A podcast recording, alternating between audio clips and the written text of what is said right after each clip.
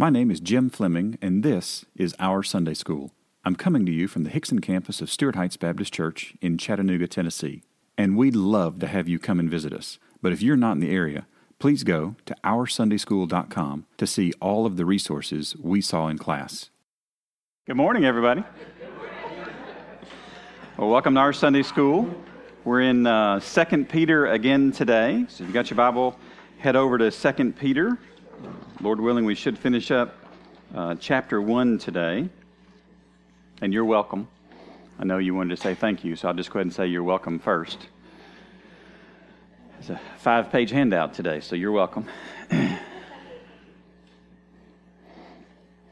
we've already closed the doors. It's too late to leave. So that's right.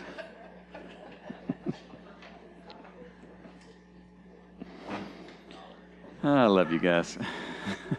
You gonna challenge me on that one, Justin? yeah, you. And then I'll send somebody after you go drag your butt back in here. So. and I won't pay them. All right, let's start like we do each week. We'll uh, read through uh, from the beginning of 2 Peter chapter 1 uh, up through the end of our text.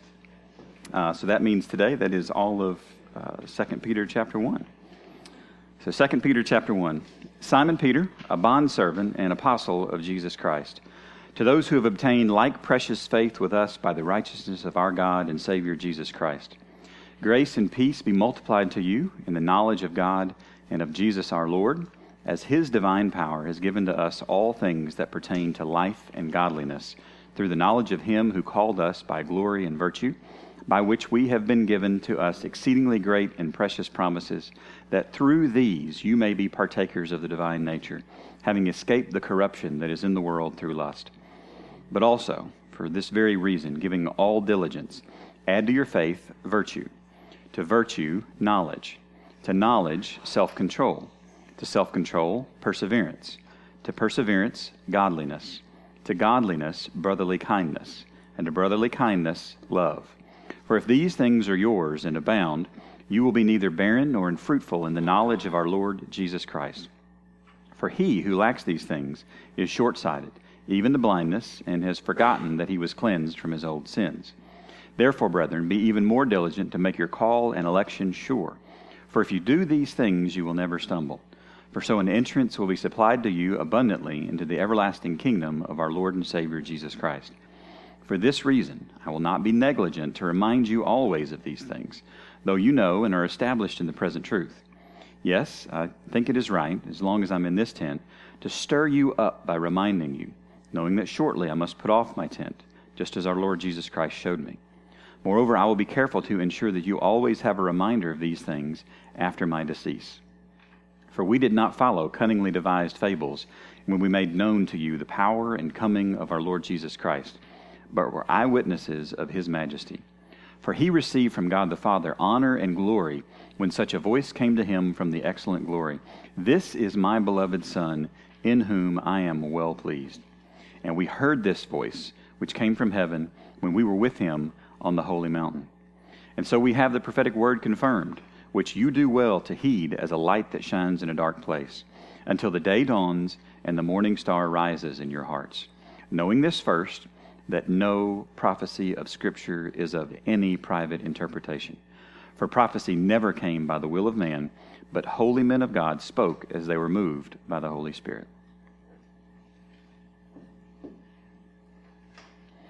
All right, so let's answer a couple of questions about today's text. So, any literary or structural observations uh, in today's text, verses 16 through 21?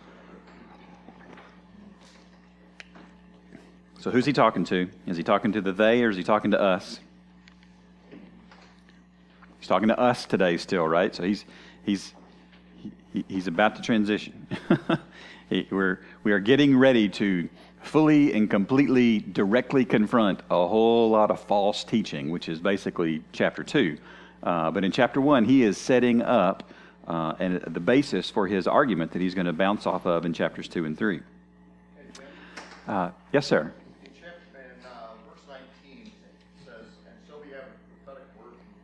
Yep. Which prophetic word is it specifically referring to? Because I didn't, I We're going to answer that question. Because can you ask that question again in 13 minutes, 14 minutes, something like that? Awesome. There you go. The uh, so the most repeated words in Second Peter. So the first blank there is what? You remember from last week and the week before and the week before? Will, right? So Peter is he's declaring things to be this is going to happen. This will occur. This will occur. This will occur.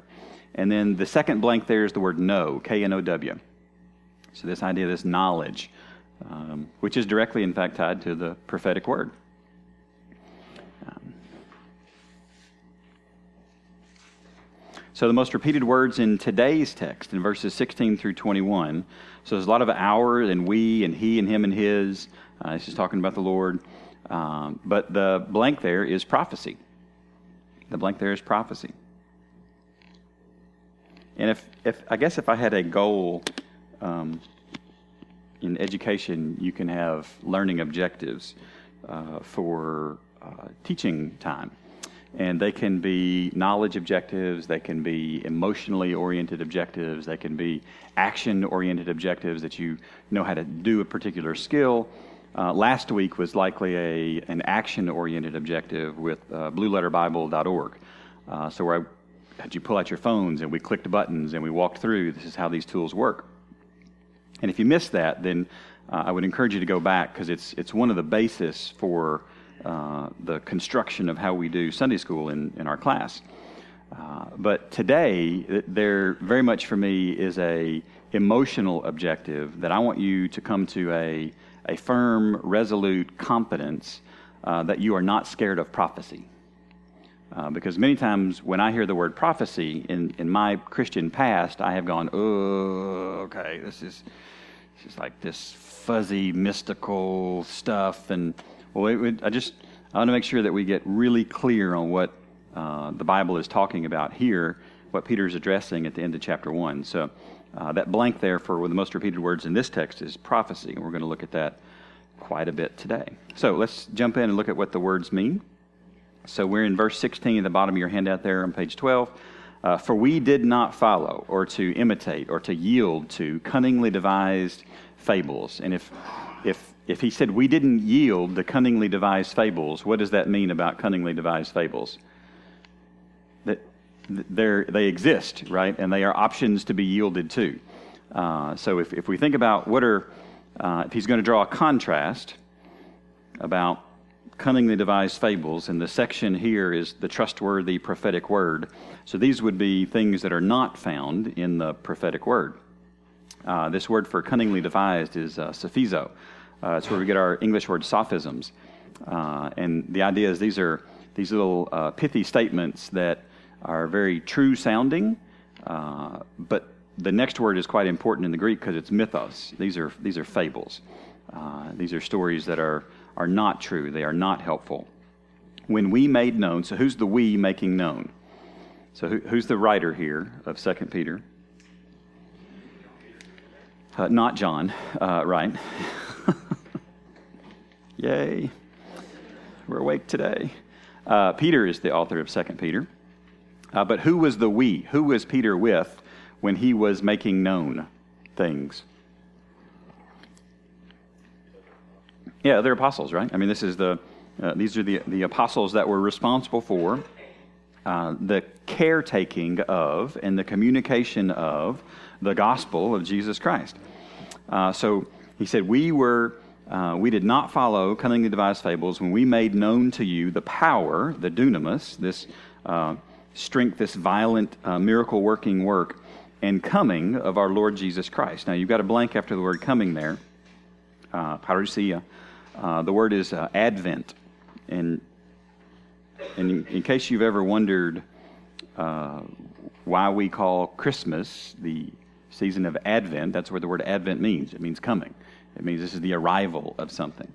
Uh, and that is the celebration of the arrival of Jesus Christ. But um, as much as we celebrate the, the initial arrival of Jesus Christ, I promise you there will be a, uh, a rather substantial influence on the world when the next advent occurs. Uh, eh, so I, I, do find it, I find it amusing sometimes, and I find it disheartening sometimes that that we take something that the Bible actually doesn't tell us to go and celebrate, and celebrate the just to the nth degree uh, about the birth of Jesus Christ, and the amount of text in the New Testament that talks about this next coming, this next coming, this next coming is quite substantial. Uh, and there will be great celebration in heaven, uh, both before we get there and after we get there, uh, because of this next advent, this Parousia. So, we did not follow cunningly devised fables when we made known to you the power and coming of, what's the next word? Our Lord Jesus Christ. And this is going to be something I hit on quite a bit today, uh, especially when we get to verse uh, 20. Uh, but this idea of our common, our Lord Jesus Christ. But were, so he's transitioning here, we were eyewitnesses of his majesty. Um, we were onlookers. We were eyewitnesses of his majesty. So when when would Peter have seen the majesty of Jesus? Was there ever an event where Peter just went like, "Wow, that was incredible"? There were a few, right? I mean, like Jesus did some truly spectacular, amazing things. But was there one that he just went "What in the world? I have never seen anything." Thesa, you are about to explode back there. Would you like to illuminate what we are talking about here? And I picked that word on purpose. Yes, the the transfer. There's a there's a Bible joke in there, so it's okay. Um, the transfiguration, right? And what happened at the transfiguration? Right. The, the, uh, somehow or another, and it, the Bible doesn't go into a lot of detail, and I, I love when it doesn't sometimes because it just leaves some things mysterious, because some of this is just mysterious. Uh, and let mysteries be mysteries. Um, hi, my name's Jim. Uh, we can so over academic something that it no longer has its brilliance and glory and mystery to it. Uh, so, what happened, the Bible says, is that uh, they saw the glory of Jesus Christ. Um, and it, it messed with them for a while, and they, they were not the same. Uh, so he said, We were eyewitnesses of his majesty. So what's he contrasting this, the eyewitness of his majesty with earlier in verse 16? So you see, we didn't follow after cunning devised fables, but we were eyewitnesses of something incredibly real. Right? So, so I want to make sure we transition from the like stop chasing fables to testify of things that are real. See the contrast here before we go any further, because this is an important contrast. Because if you miss this, the next couple verses won't make a whole lot of sense. So, verse 17, uh, and I put the Greek word of the of majesty in there just because I wanted you to see the first four letters of it. What's the first four letters of the Greek word for majesty? Mega, right? So this is, do you have to know much about Greek to know kind of the spirit of this word? It's, it's big, right? This is very big. This is a whole lot of superbness, magnificence, majesty, this mighty power. I love that it's combined in this verse with the, the dunamis up in the power and the coming of our Lord Jesus Christ. We saw, we were eyewitnesses of his majesty. For he received, he, uh, he took in, he held from God the Father honor, uh, time. You don't pronounce it time, Justin, in case you're wondering there. So, all right. Uh, time and glory. This is doxa. When such a when such a voice, uh, phone, uh, this is these, this tone, anything that you could hear, uh, when such a voice came to him from the excellent glory. So th- sometimes sometimes when you uh, see miraculous works in the scripture, there are people who try to take the things that are presented in a very concrete way and uh, turn them into metaphors or some type of a, well, this doesn't, didn't really happen, right? This was something else. This is illustrative of something that might have happened like this. So, what's the, what's the word that Peter uses for voice? when a, a phone, when a voice, a noise came. That there was a voice that came from heaven that said, What? This is my beloved Son, in whom I am well pleased. And the this is is present indicative. It is not subjunctive. It is not, I wish him to be this. It is indicative. It is a statement of fact. This is not up for debate because God the Father used an indicative. And the indicative is what you use when you believe the words that you are saying are true. Period. Not that you hope for them to be true one day or you have a wish for them to be true one day, but they are true. So the Father makes a declaration This is my beloved Son, in whom I am well pleased. And your blank there after pleased is approve, uh, to think well of, or to approve. So he is looking at Jesus Christ and he's saying, I approve. And the interesting thing here is that uh, Jesus is the only man God the Father has ever declared with a voice from heaven out loud to say, I approve, which is great, which means I don't have to meet that standard because somebody else already did. And this is wonderful news. This is really, really good news. So he is well pleased. He approves of Jesus Christ. And verse 18, and he immediately goes back to the testifying. And this is the job of the apostle. The job of the apostle was to communicate about Jesus what the apostle saw about Jesus.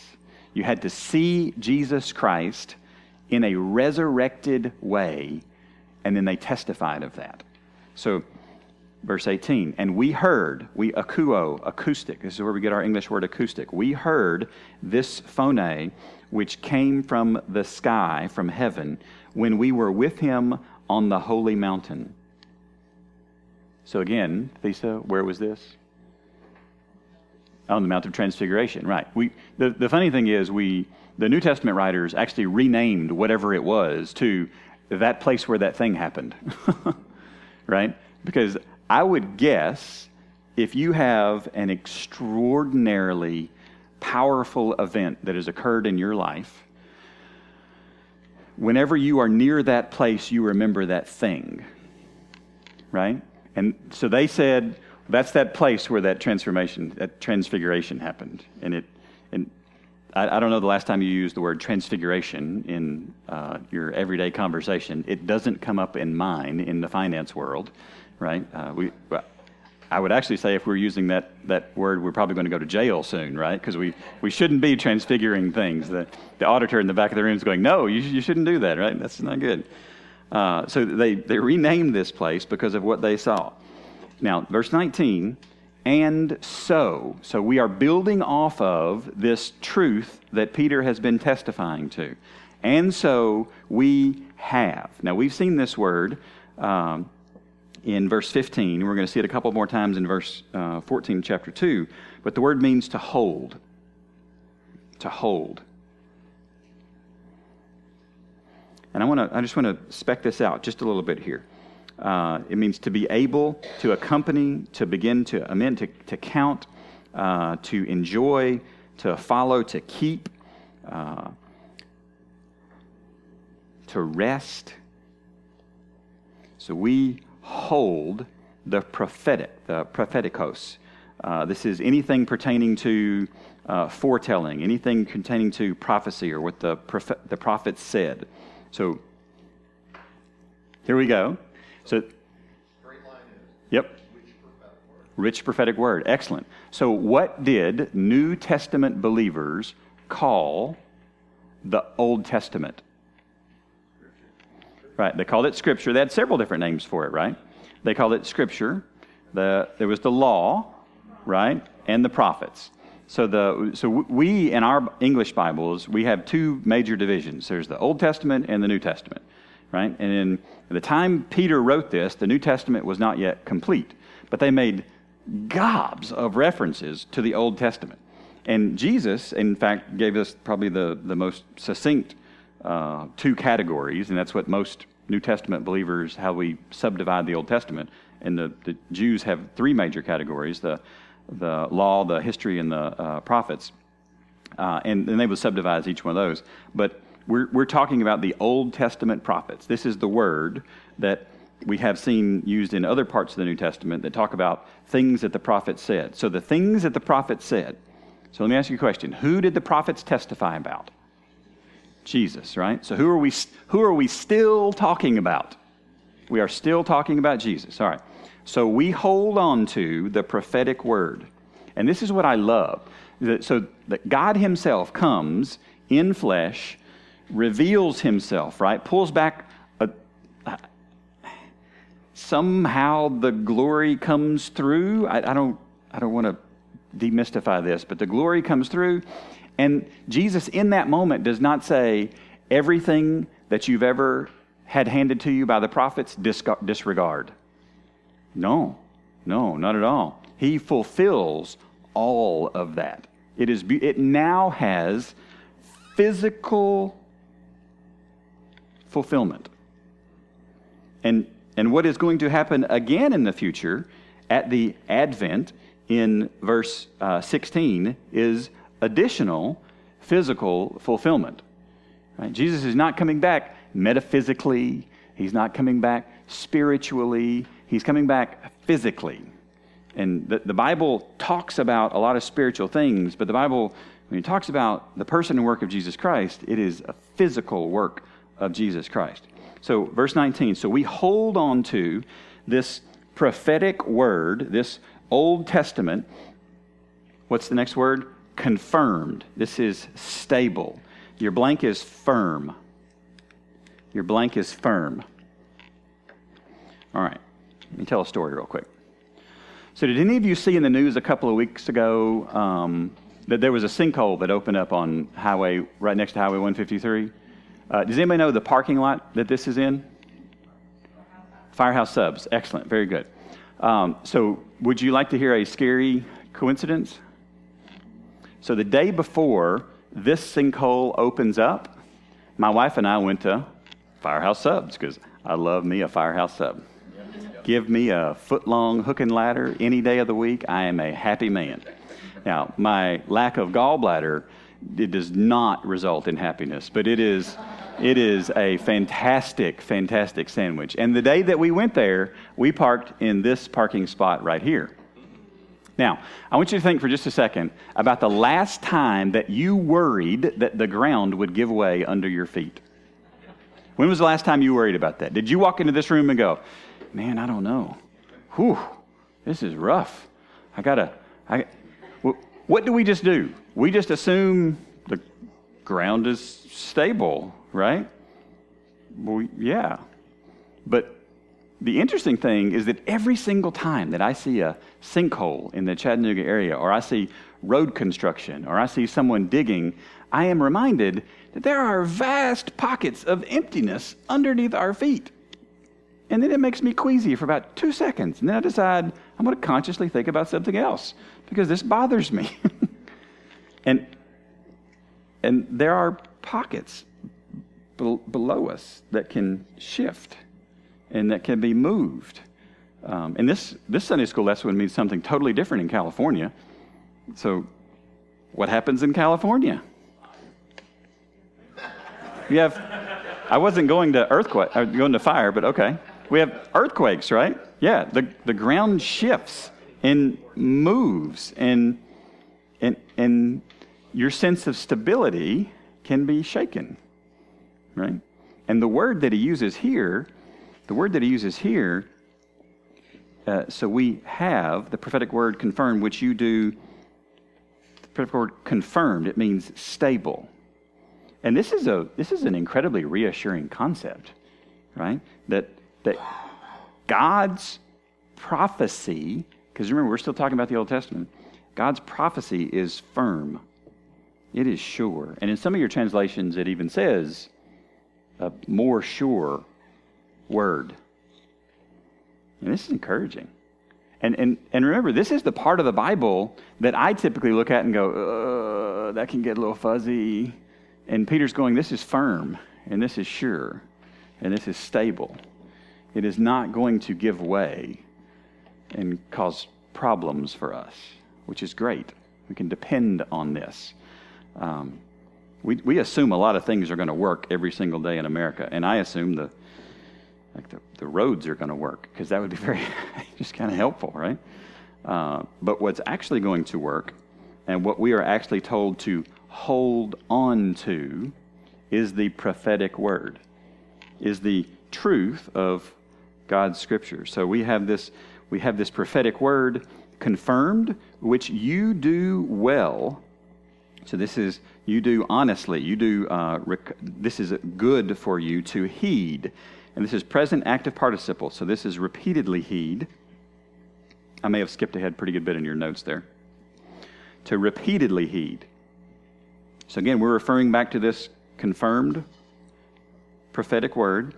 So we're to repeatedly heed it as a light that shines in a dark place, as this light, as this candle, or this light that shines. And again, we have another present participle. It repeatedly shines.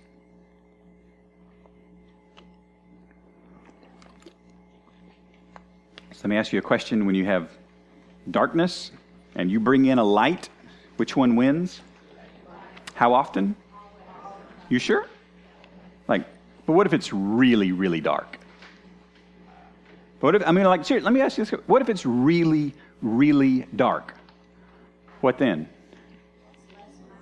Then light's even brighter, which is encouraging. Because we have this sure word that we can surely take into really dark places. Until what? Until the day dawns and the morning star rises in your hearts. You're like, what does that mean? It means until the day dawns and the morning star rises in your hearts. What have we been talking about? We were talking about the advent, the coming of Jesus Christ, right? What might this be talking about? Until that day dawns and the morning star rises in your hearts. The word for morning star is phosphorus. This is uh, glowing things. These are light bearing things. Um, verse 20, knowing, this is present active participles. This is repeatedly knowing. Repeatedly knowing this first, that no prophecy of Scripture is of any private interpretation. So I want to, I want to camp out here for just a minute. That no prophecy, now this is a, this is a different word uh, that is used in the prior verse, but this is an extraordinarily similar word, prophetia uh, of Scripture. This is the this is everything in the Old Testament. We're not limited to just the uh, prophets, but no prophecy of Scripture is of any private. The definition here is pertaining to self. And there, there may be some of you that get really nervous around the word interpretation. Um, I, I'm saddened by how this word is abused in Christianity. Uh, because interpretation does not mean uh, what does the Bible, what does that mean to you? And then whatever you answer is correct. Like that is not what the word interpretation means. Uh, the word, the definition of the word means explanation. It means explanation. So the verse, so repeatedly knowing this first, that no prophecy of Scripture is of any self explanation. So I want you to go to Nehemiah 8 for just a sec.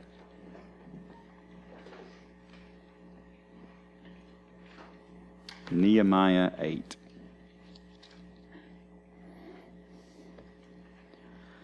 So, what I don't want you to do when I read this is I don't want you to get bogged down in the names. Okay? Don't get bogged down in the names because there's some doozies in here. All right? But this is uh, Ezra, and, and just FYI, Ezra and Nehemiah knew each other. Um, Ezra is going to read the law. Uh, and, and, when I say the law, I mean Genesis, Exodus, Leviticus, Numbers, and Deuteronomy. Like all of that. He's going to read it out loud. So this is the this is the story of him reading it out loud. Now, all the people gathered together as one man in the open square that was in front of the water gate. And they told Ezra the scribe to bring the book of the law of Moses, which the Lord had commanded Israel. So Ezra the priest brought the law before the assembly of men and women and all who could hear with understanding on the first day of the seventh month. Then he read from it in the open square that was in front of the water gate from morning until midday before the men and women and those who could understand, and all the ears of the people were attentive to the book of the law. So Ezra the scribe stood on a platform of wood, which they had made for the purpose. And beside him, at his right hand, stood Mattithiah, Shema, Ananiah, Uriah, Hilkiah, and Maaseiah. And at his left hand, Pedaiah, Mishael, Malchiah, Hashum, Hashbadana, Zechariah, and Meshullam. And Ezra opened the book in the sight of all the people, for he was standing above all the people. And when he opened it, all the people stood up. And Ezra blessed the Lord, the great God.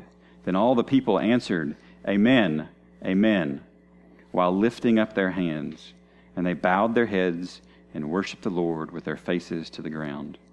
Also, Jeshua, Bani, Sherebiah, Jamin, Akkub, Shabbethai, Hodijah, Maaseiah, Kelita, Azariah, Jozabad, Hanan, Pelaiah, and the Levites helped the people to understand the law. And the people stood in their place. Here it is. So they read distinctly from the book in the law of God, and they gave the sense and helped them to understand the reading. Now, Nehemiah 8, 1 through 8, and 2 Peter 1, verse 20, is what we do in Sunday school. We read the Bible, and my goal every single week is that you understand the reading. And that's it. That's the goal. I don't want to do anything more than that. I do not want you to walk away and going, well, Jim thinks that ah, that's all going to burn. all right. My opinion about this book will not be present in heaven. all right? That will not matter this book will be present. So we want to read distinctly and give the sense and the meaning. Yes, ma'am. Thank you. Yes. Yes. Yes. Like, um, so I don't want you all to think that we just haphazardly came across this looks like a good approach. No, I firmly believe it is a is a literally a Bible based approach to teaching the Bible. Like we are going to talk about this, and we're going to and I, I try really hard to say the words properly. And it got up all in my grill that I inserted, and some of you might have caught it. I inserted a we in 2 Peter chapter 1 when I read it initially this morning. It drove me nuts. oh, I missed it. Like, that's literally one of the three things that I want to do. I want to read the text, I want to explain it, and make sure you understand the meaning. And that's it.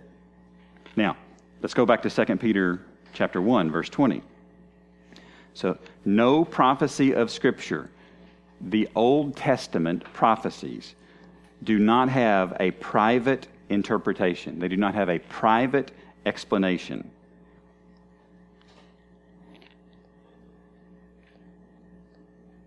Verse 16 For we did not follow cunningly devised fables when we made known to you the power and coming of our Lord Jesus Christ.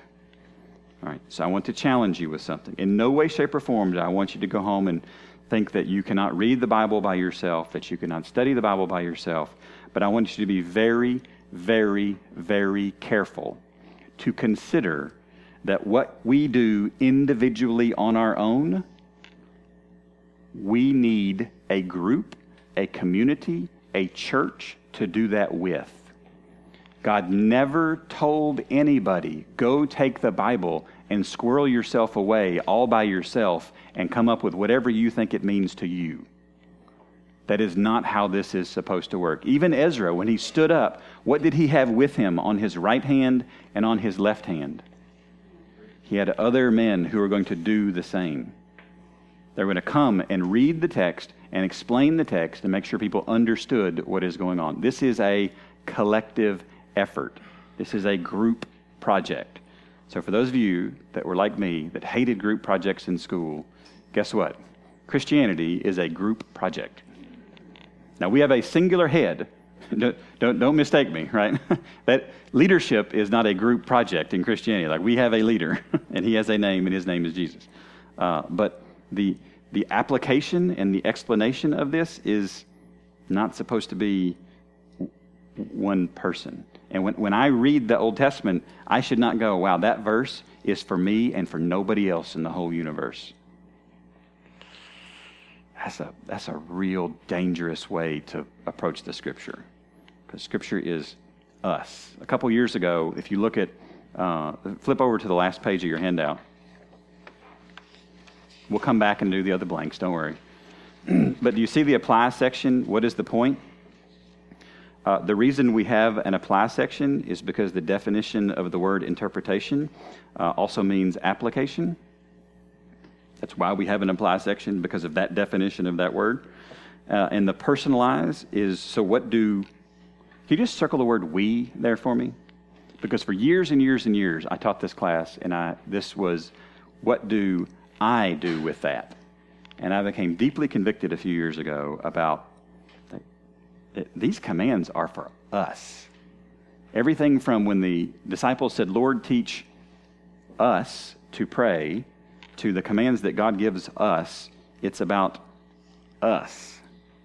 So that was my rabbit trail on why we do Sunday school the way we do Sunday school. Uh, verse 21 For prophecy, it's the same word used in verse 20, uh, never came by the will, uh, a, a, good uh, definition for this word is the choice, that's your blank, by the choice of man. And if you're familiar with any of the prophets, you should probably laugh a little bit at this because many of the prophets were quite irritated at God uh, numerous times for the word that they were commanded to go give.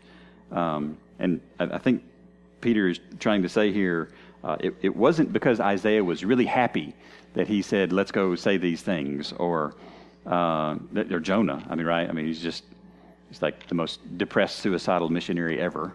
He's just awful. Um, I taught a series on Jonah, and that was the, that was the subtitle, A Suicidal Missionary. he kind of was. If you, if you read it through that lens, it makes sense. So, all right, so for prophecy never came by the choice of man, but holy set apart for something specific men of God spoke as they were moved. And this is present active participle, so repeatedly moved. They were repeatedly moved by the Holy Spirit. So whenever you hear somebody say, oh, yeah, yeah, yeah, like God gave them an idea once of what to write, and then they sat down and they wrote it all out. No, no, no, no, no, no, no, no, no. That is not what the Bible says. The Bible uses the present passive participle. Passive means something was acting upon them. This was not an active participle. This is a passive participle. And the present participle means they were repeatedly moved. So Isaiah is writing this out, and he is moved. And he writes more, and he is moved. And he writes more, and he is moved. And he is. This was not a like the Holy Spirit, hey, you should write something about the future, and then he's gone. No, no, no. This is repeatedly, repeatedly, repeatedly moved don't miss the verb parsings. If you miss the verb parsings, we miss a lot of stuff about theology, so don't skip it. All right, application. Application number one uh, Scripture is sure. S U R E. Scripture is sure. You can bank on it. Scripture is never going to leave you in a hole in the parking lot of a restaurant that makes fantastic sub sandwiches. It is never going to do that to you. It is sure. You can bank on it, you can count on it. So, what do we do with that? Well, number one, I would say we believe Scripture uh, more than things that we see.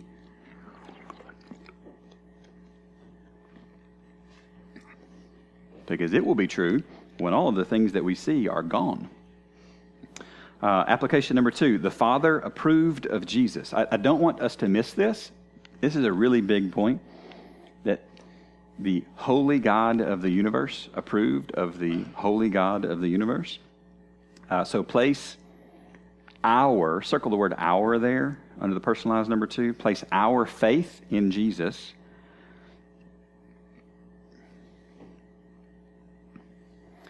And then application number three Scripture is to be explained publicly. No private explanations allowed. So, what do we do for that? Gather publicly for the explanation. It is shocking to me how many of the New Testament commands cannot be fulfilled if we are off in the woods worshiping God on our own. Like, you, you, like, don't deceive yourself in thinking that that is obedience because it is not. We have to gather to obey. So uh, that's the lesson for today. Next week is only three verses.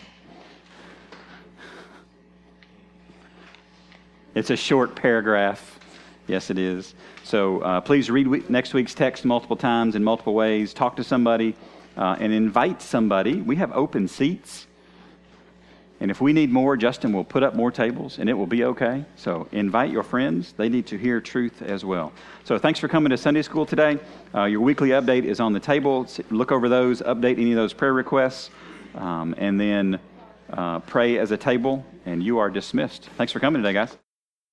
Thanks for listening, and don't forget to subscribe to this podcast and to our weekly email. You can do both at OurSundaySchool.com.